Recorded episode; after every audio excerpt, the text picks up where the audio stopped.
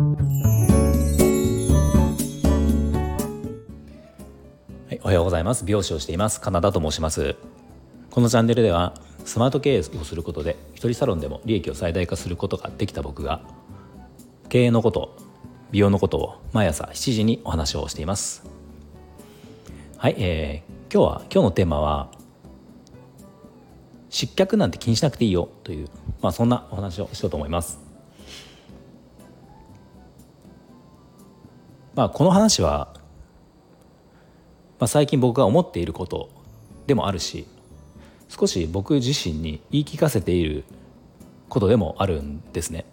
で失脚ってまああのお客様が来なくなるってことなんだけど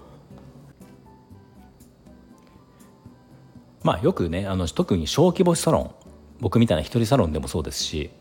まああの要は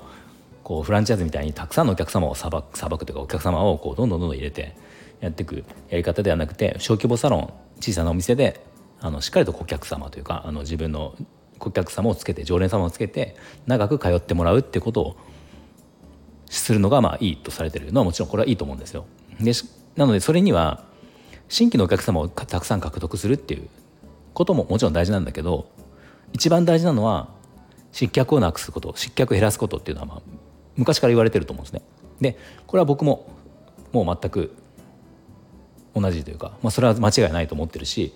あの自分でもそこは気をつけてというか一番力を入れていることではあるんだけど、まあ、ただ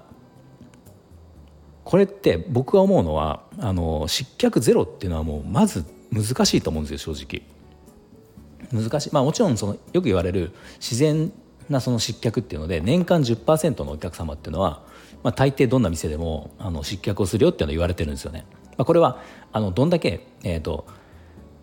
美容師さんにこう落ち度がなくてもこの、まあ、引っ越しだったり、まあ、年配な方だったらね正直こうあれだけ亡くなってしまう方もいるだろうしあの環境的な問題で来なくなるって来れなくなるってことも実際は絶対あるわけですよ転勤とか。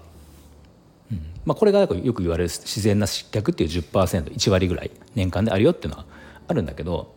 まあ、僕はこれ以外にも失脚ってやっぱどうしても出てくると思うんですよね。僕も実際あるんですよ。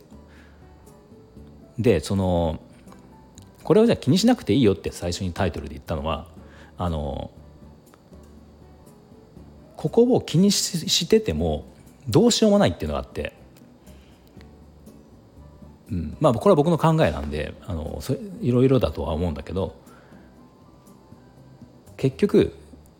そこって分かんなくないですか？失脚失脚ってことはもう今来てないわけだから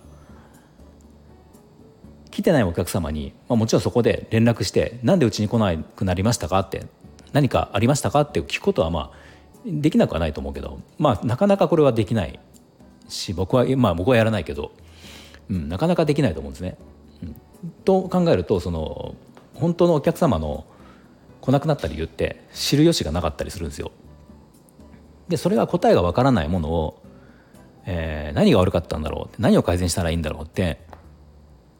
やること自体常に考えること自体が僕はメンタル的に良くないなっていうのは個人的に思ってるんですね。まあこれ例えばそのそういうものを分析して減らしていくことが得意な人っていうのもいるかもしれないのでそういう方はそこを徹底的に分析をして失脚を減らしていくっていうのはすごく効果的だと思うんだけど、まあ、僕のようなタイプはここを一なんかこう分析している間に自分がどんどんどんどんこうメンタル的に落ちていくじゃないかなと思っているので僕の場合そこの失脚でしてしまうとこに、えーと、自分のこの力力というかあの、ね、そこに集中して考えるよりはまあ、だったら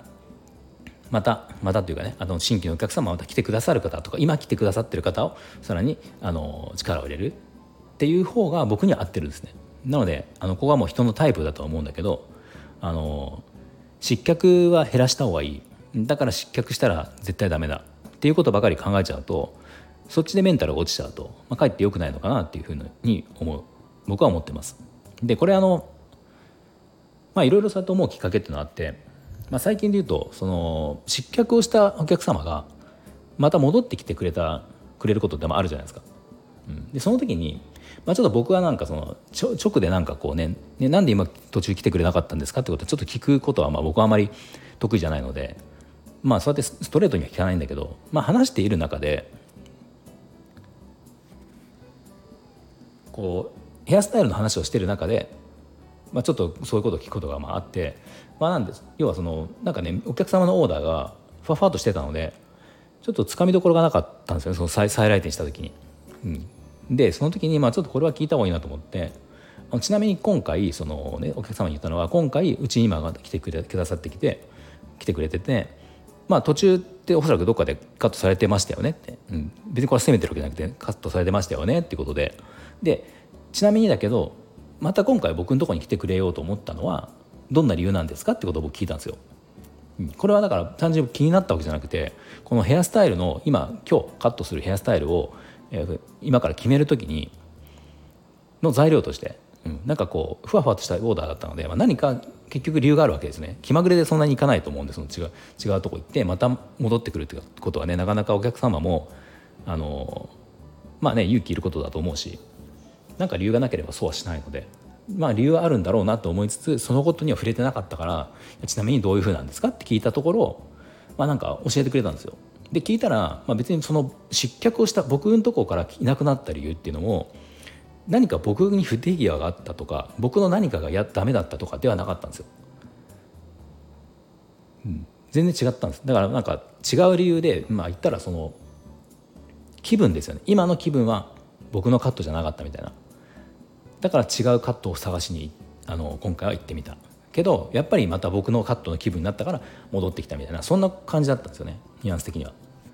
うん。まあ、こういうのってあるじゃないですか。そのね飲食店とかでもそうだし洋服でもそうだし、ね、ラーメン屋さんとかでも、まあ、ラーメン屋さんあれか。洋服とか、ね、買いに行っても買いに行くとか今今の気分はこういうこのブランドが好きだ。今の気分はこのブランド好きだでこれが2年したらなんか最近飽きてきたからちょっとこっちのもうちょっとカジュアルに行ってみようかなと思ってあ最近こんな気分だなって。あなんかでもカジュアルまた飽きてきたからまたちょっとあの少し大人っぽい感じに戻りたいな。そういえば以前着てたあのブランドやっぱり僕あれ好きだなって言って戻るみたいな、まあ、こんなようなことに近いんですよね。でこれって例えば、ね、その洋服のブランドがこの失脚をしないようにずっとこのブランドを着てもらうために何か頑張ってもまあもちろんその可能性はあるけど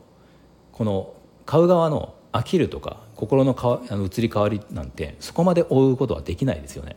しかもこれ一人じゃないから何百人いるお客様の全てのお客様にそれをやってったらまあ無理だと思うし精神的にこう疲弊していくっていうのは僕は自分的にあると思うんでまああの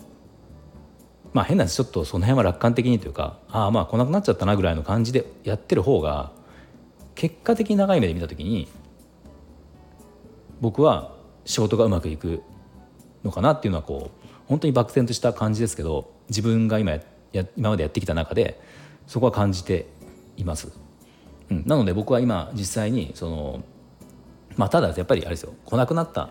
やっぱりこうあるんですよたまに。あれ最近あの人来なくなったなって。もうずっと本当に毎月来てた人が突然パタッと来なくなることあるんですよねやっぱり、うん、あるけどこれ分かんないじゃないですか結局。理由分かんないから。気にはなりますよ正直。あのえなんかしたのかな？なんか僕ダメだったのかな？もしかしたら他の人もね離れていくんじゃないかな？とかっていろんなこうマイナス要素を考え出したらいくらでも出てくるんだけど、うん、まあけど、ね、そこそこはもう考えててもしょうがないから。まあ切り替えてね。まあ何かあったんだろう。何かっていうかねそのそういう気分の移り変わりとか、まあ、僕はやることやってやれることやってるしやったし。まあ、何かの理由で、まあ、どっか行ってんだろうなって。でまたもしかしたらまあうちに戻ってくるかもしれないし来ないかもしれないけど、まあ、それはそれでしょうがないよねっていうぐらいに思っておいた方がいいよっていうのをまあ僕自身にも言い聞かせてるし、えー、言い聞かせてるしすごく思ってるっていうことですね。うん、やっぱり無理だと思うんでその、まあ、無理というか限界があると思う、まあ、特に一人サロンでやってると余計そうかなと思いますよね。自分で全部そこの部分を、うん、あのなんだろう管理というかこのお客さんはこうだからああだからとかどあのもうなんていうんですかあの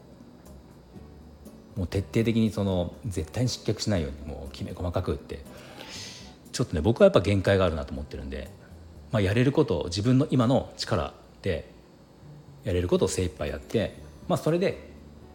来てくださってる方はそれで OK。OK というか来てくださってればありがたいし、まあ、いなくな別に来なくなったからって言ってそのどうこうではなくて、まあ、そこは仕方がないよねっていう今は来てない、うんまあ、それはねこんだけ美容室があるわけだからあのそもそもが通ってくれてることが奇跡っていうふうに多分思った方がいいんじゃないかなとと思います。はい、まあやっぱあまりそのストレスをためたりとか、ね、気にしすぎていると、まあ、結果その今来てくださってるお客様にもあのいい仕事ができなくなるので、まあ、切り替えっていうのは大事かなっていうのは、まあ、僕は自分に言い聞かせてる部分でもあるのでそんなお話を今日してみました。はいでは最後まで聞いていただきありがとうございました。もし何か少しでも参考になりましたらいいねボタンフォローをぜひお願いします。